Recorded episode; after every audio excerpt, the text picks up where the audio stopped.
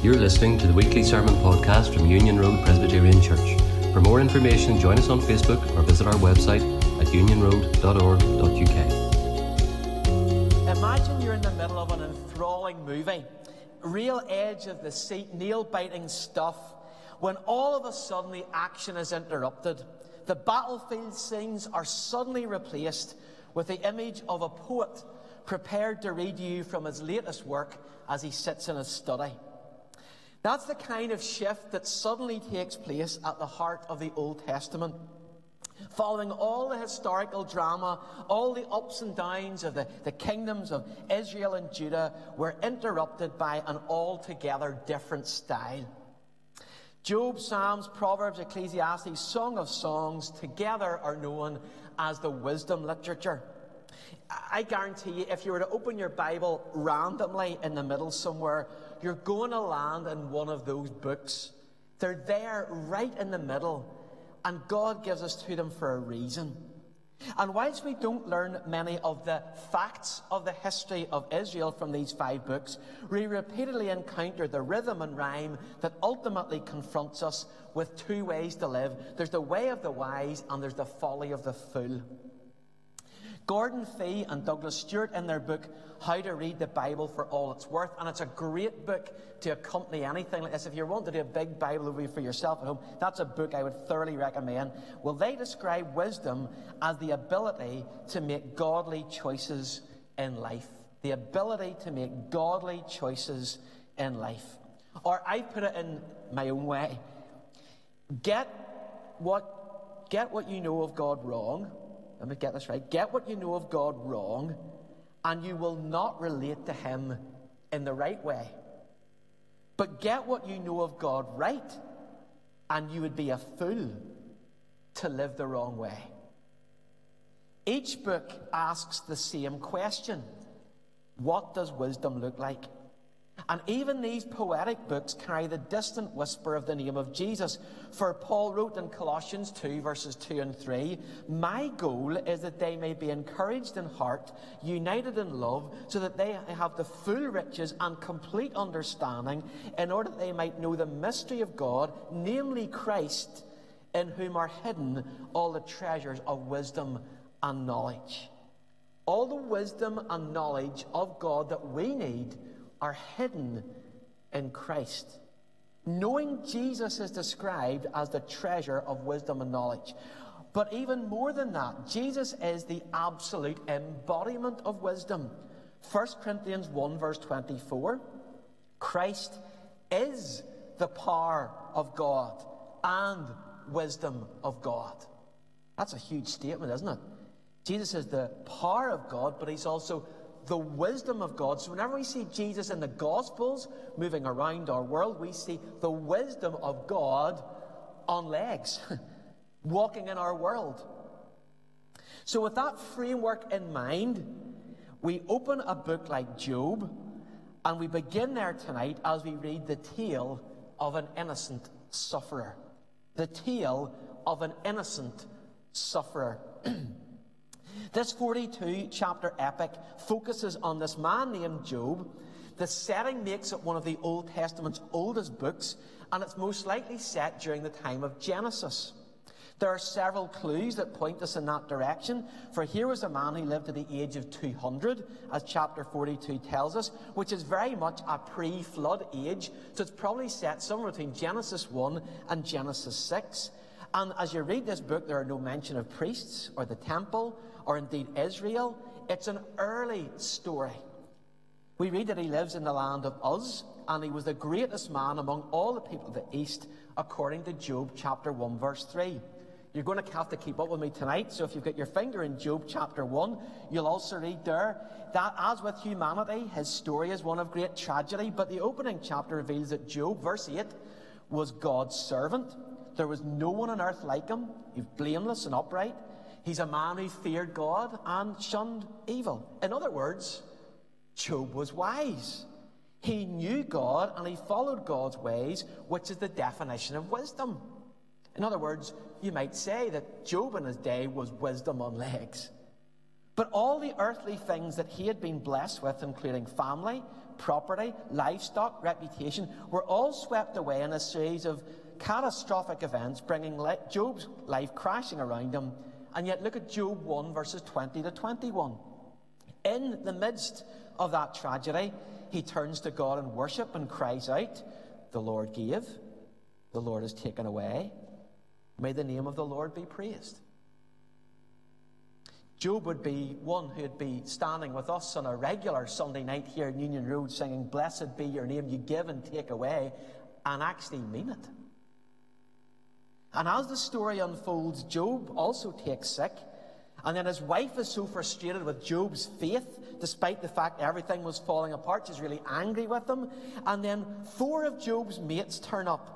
And between chapters 3 and 37, Eliphaz, Bildad, Zophar, and Elihu each take their turn at interpreting Job's situation, but their words give away their lack of wisdom. They have such a mechanical view of God, and simply put, they reckon Job has faced big trouble because he's committed some big sin. Now, listen, some of these characters reflect so many in the church today. I'm probably in this somewhere. There's first of all Eliphaz. Well, he's like one of those Christian kind of mystics you get today, those floaty, dreamy types who wow us and tell us about special visions that only they have had.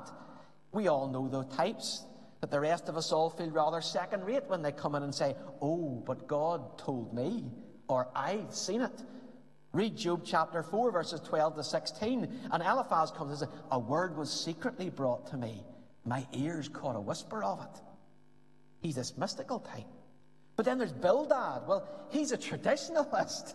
Job chapter 8, verses 8 to 10, he says, Ask the former generation and find out what their ancestors learned. In other words, what have others said about this before? Bildad's not prepared to say what he really thinks. It's all about, well, what did we do last time this sort of thing happened? And then there's Zophar. Well, he just shoots from the hip. All he knows is that sin deserves punishment, and so therefore Job must have sinned. And then you've got Elihu. Elihu, well, he's just what you describe as an angry young man who comes with plenty to say, but he speaks with very little experience. We could probably all picture ourselves or picture different people in amongst those friends. And their arguments go round and round in circles. They keep saying the same thing but in different ways until it comes to gridlock in chapter 37. And whilst Job is not sinless, it is not his sin that caused his suffering. He is confused. He is concerned that God isn't hearing him in his heartache. But in the midst of it all, it's still to God that he goes. It's still before God that he cries. And then God speaks. They've done all the chittering. But then God speaks. And between Job 38 and 41, God reveals his wisdom and displays his power, the wisdom and power of God. We see him control the movements of the dinosaurs, hold lightning bolts in his hands, tending the storehouses of snow in the sky, stirring the world's oceans like a pot on a stove.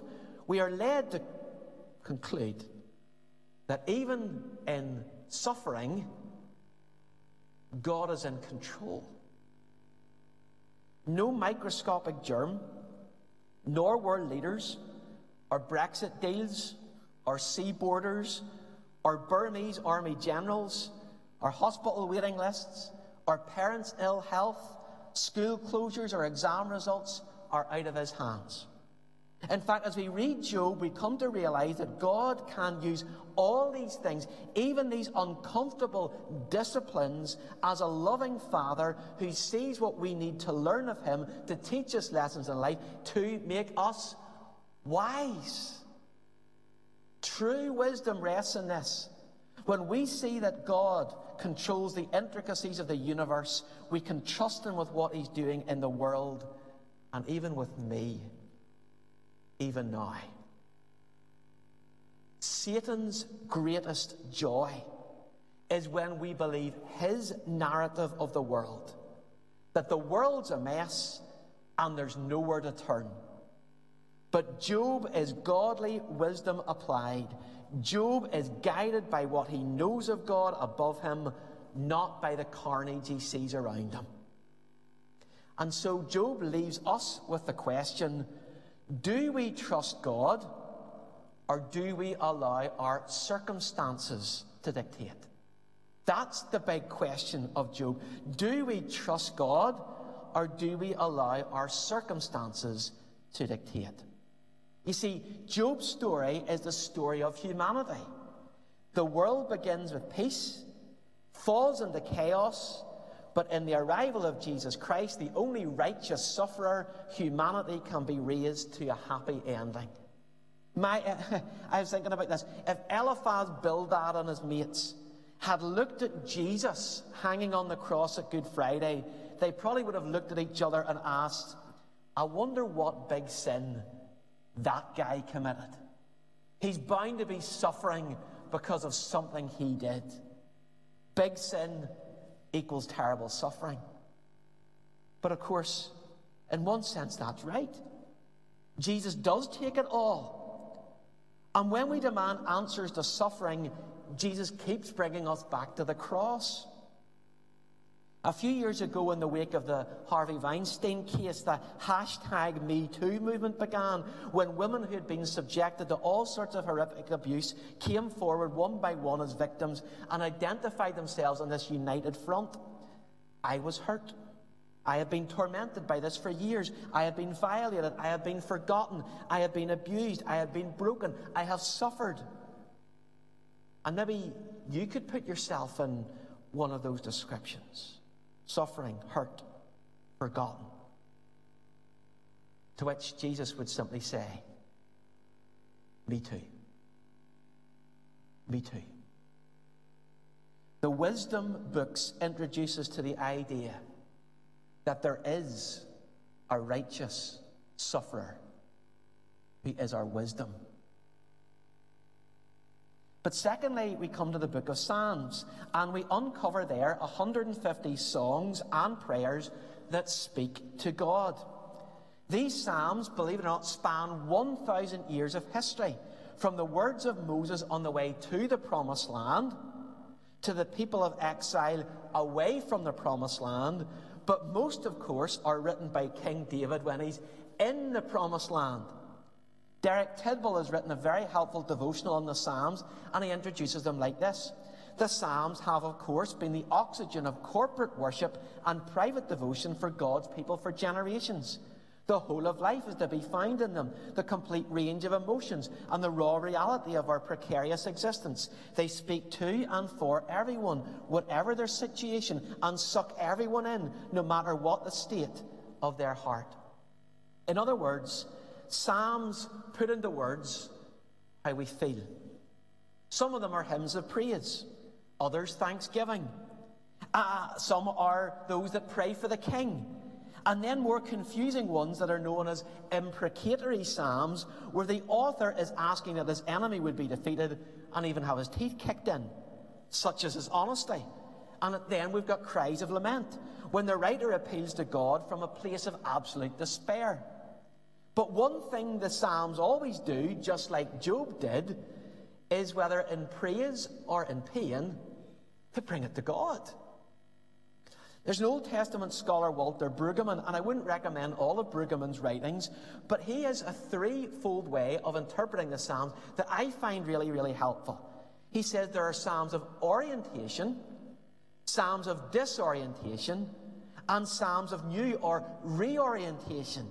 And I think that's a brilliant way to describe all of the Psalms. In other words, each Psalm comes from a settled place of thankfulness, an unsettled place of confusion, or an arrival at a brand new place in life.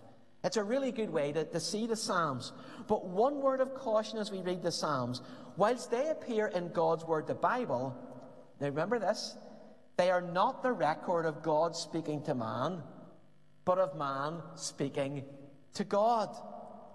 And with that caution in mind, then it leads us to ask if this truly is God word, God's word, but it's all about men speaking to God, why is it in the Bible? Well, God has been gracious to us. In order to help us speak to God in the hooray times and in the heartache times, the Psalms are our guide to worship, to an honesty, to a truthfulness, to an openness before God in all our circumstances of life. True wisdom speaks to God. On to Proverbs. Proverbs is the third wisdom book full of sayings that lead us in the way of the king. As the opening seven verses of Proverbs suggest that David read for us earlier, this book was compiled by Solomon, son of David, king of Israel, who was granted incredible wisdom in response to God's offer of help when he became the king. Solomon chose wisdom over wealth, and the practical outworking of his wisdom and action is seen in the early chapters of 1 Kings. Read 1 Kings, basically between chapters 1 and 11, and you'll say, wow, this man was granted incredible wisdom. Look at Proverbs chapter 1, verse 7. It reminds us there that the fear of the Lord is the beginning of knowledge, but fools despise wisdom and instruction. Essentially, the book is a fireside chat between the king and his son. But the father's advice boils down to this Watch out for the ladies. Watch out for the ladies. What do I mean by that? Well, there's a wonderful woman called Wisdom in Proverbs, but there's also a femme fatale, a deadly woman called Folly. And success in life depends on getting wisdom and shunning folly. Glen Scrivener writes, But who are these women? As the book unfolds, it becomes clear that folly is a satanic figure and wisdom is incredibly Christ like. Wisdom was there from the beginning, creating the universe at the Lord's side and giving us the grace of God. In other words, it's Jesus. But also, we read here that being wise isn't so much about making right decisions, it's about being united to the right person.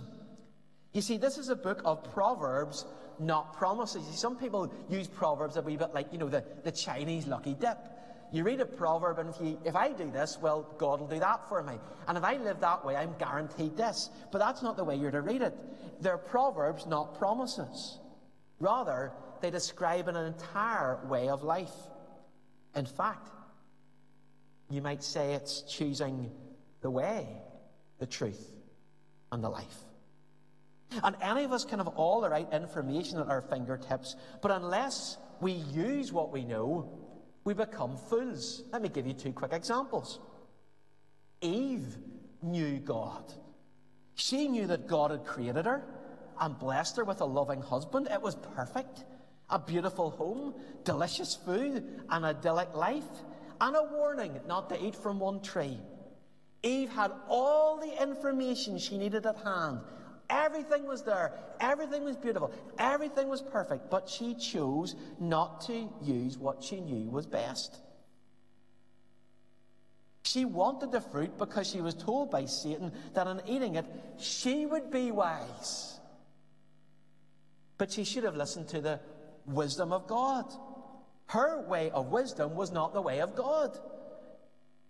The solemn warning stemming from Proverbs is that Solomon does exactly the same. No one apart from Adam and Eve had ever known such wisdom from God apart from Solomon.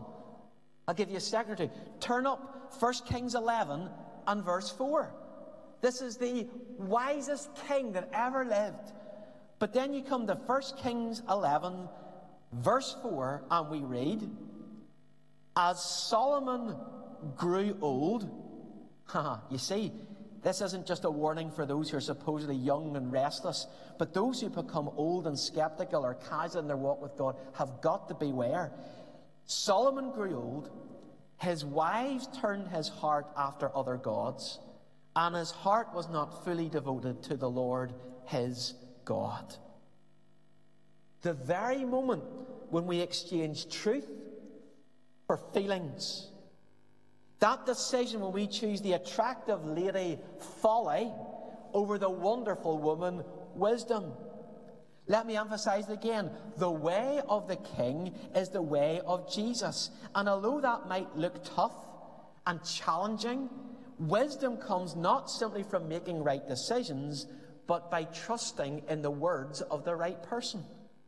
It's not a matter of intellect. You don't have to be an A level or a degree student or someone who prides themselves in studying in the school of life. The fear of the Lord is the beginning of wisdom. This is not about being smart or clever, this is about being wise. Roger Crooks, former minister of Belvoir Presbyterian in Belfast, writes this wonderful book, One Lord, One Plan, One People. And he says this We reject folly and embrace wisdom, as by God's grace we are enabled to shift from a life dominated by our self centered, independent rebellion against God to a life of submission and rule. So often we concentrate, concentrate on what we have been saved from rather than what we've been saved for. David's been beginning to draw our attention towards that over the last few weeks. But remember where he keeps bringing us back to in this Bible Fresh series Genesis chapter 12, verses 1 to 3, where God promised to, to Abraham and the people of faith after him a place, a people, and the fact that this people, and we haven't spoken so much about this, but they were blessed to be a blessing. In other words, there's going to be a promised land. There's going to be Christians beyond number across the world because of faith, and we see that growing down. But we are saved to be a blessing. That's the reason He saves us, to bless others. It's the love the Lord your God with all your heart, soul, mind, and strength. Love your neighbour as yourself. In poetry, in Proverbs. We can only love God if we obey God. You can't say you love God and disobey Him. You can only be part of His kingdom if you actively obey the King. Proverbs. We're three fifths of the way there. Ecclesiastes. Well, Ecclesiastes is a reflection on life that leads us to look for life. Everybody loves a public inquiry, don't they? At the slightest whiff of government failure, politicians, journalists, Maggie from Moneymore, and Stephen Nolan are all calling for an inquiry. People want answers.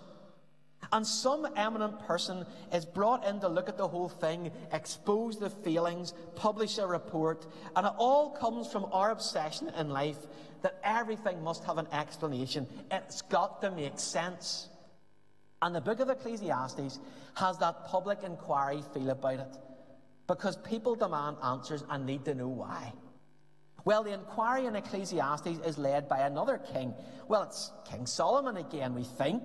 It doesn't say it specifically, but we believe that to be the case. Ecclesiastes chapter 1, verse 1 hints at that. A king whom we discovered tries everything in life over the first five chapters education, partying, women, work, wine, sport, nature, travel, hobbies. You name it, he tries it.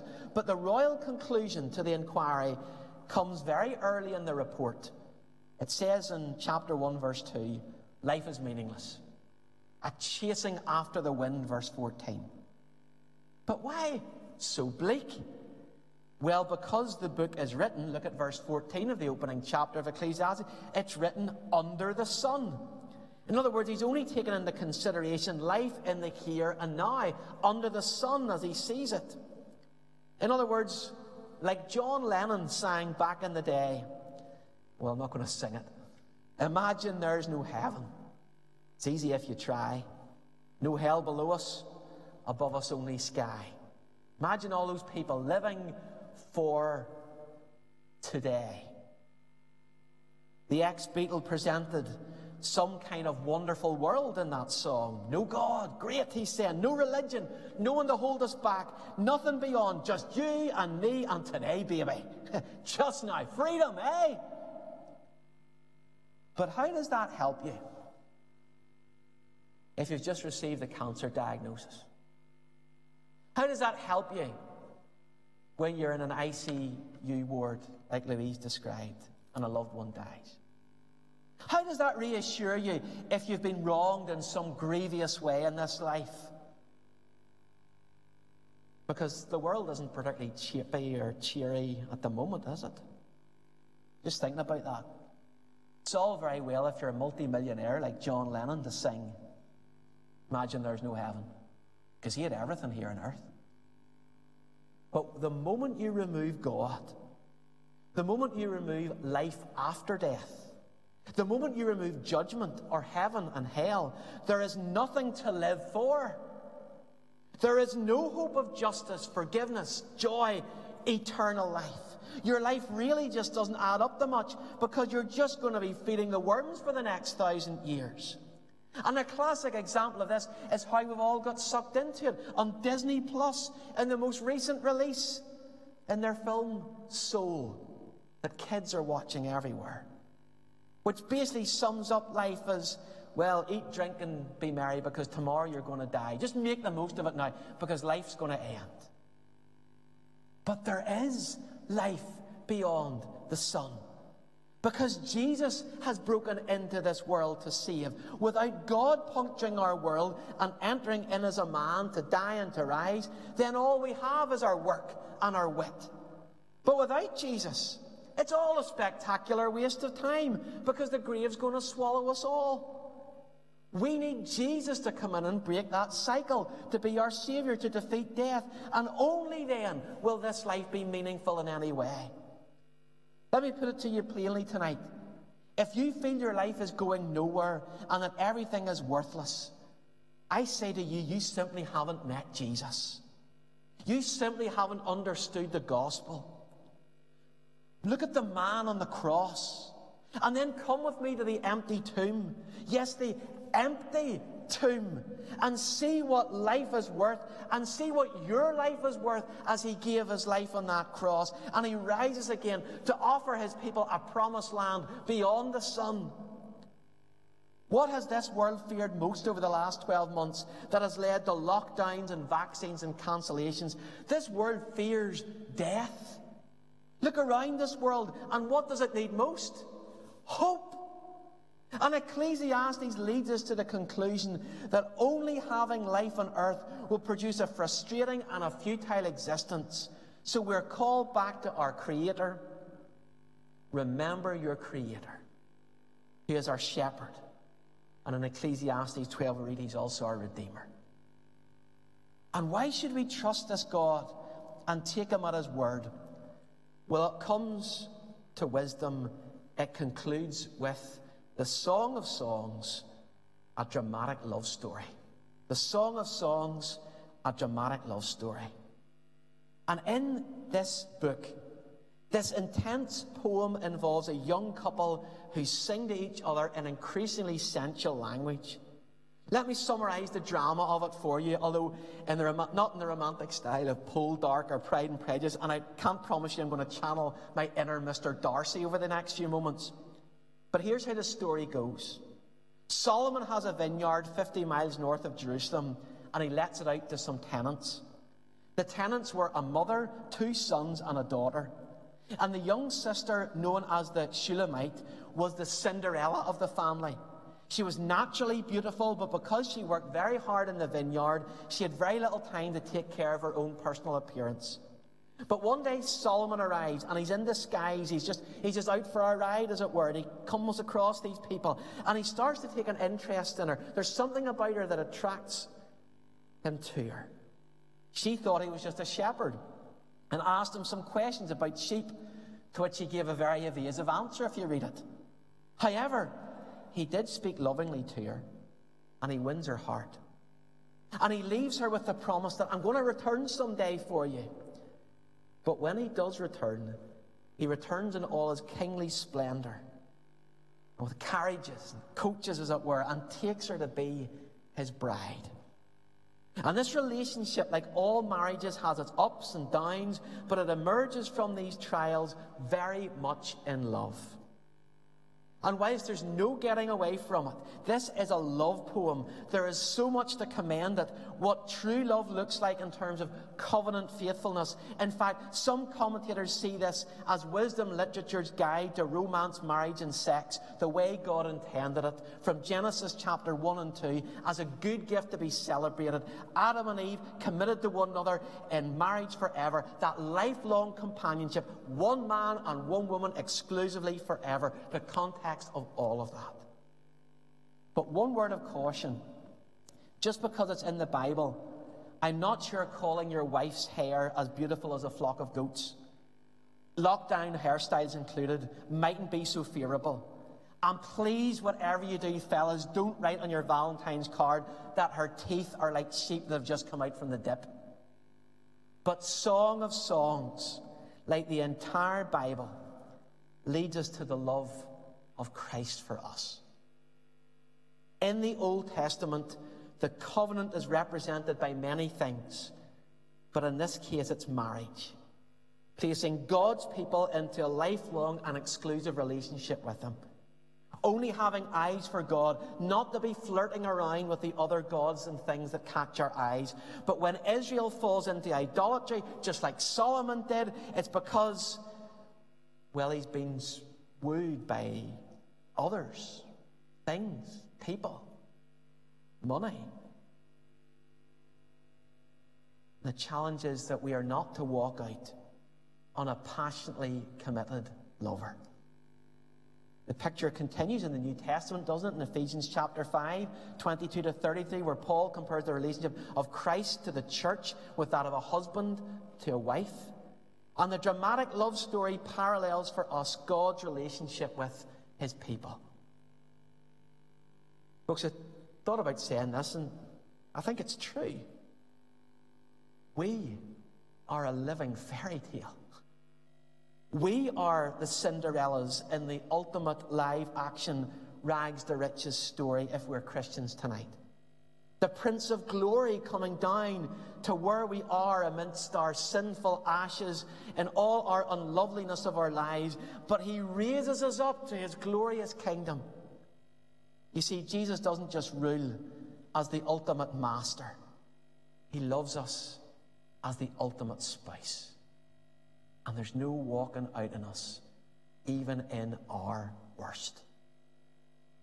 He looks at us tonight and does not just promise us roses. He doesn't make rash promises he cannot keep. He doesn't stand aloof and we could do with him right near. He doesn't say it, he shows it. For when he says, I love you, he goes to Calvary and the tomb.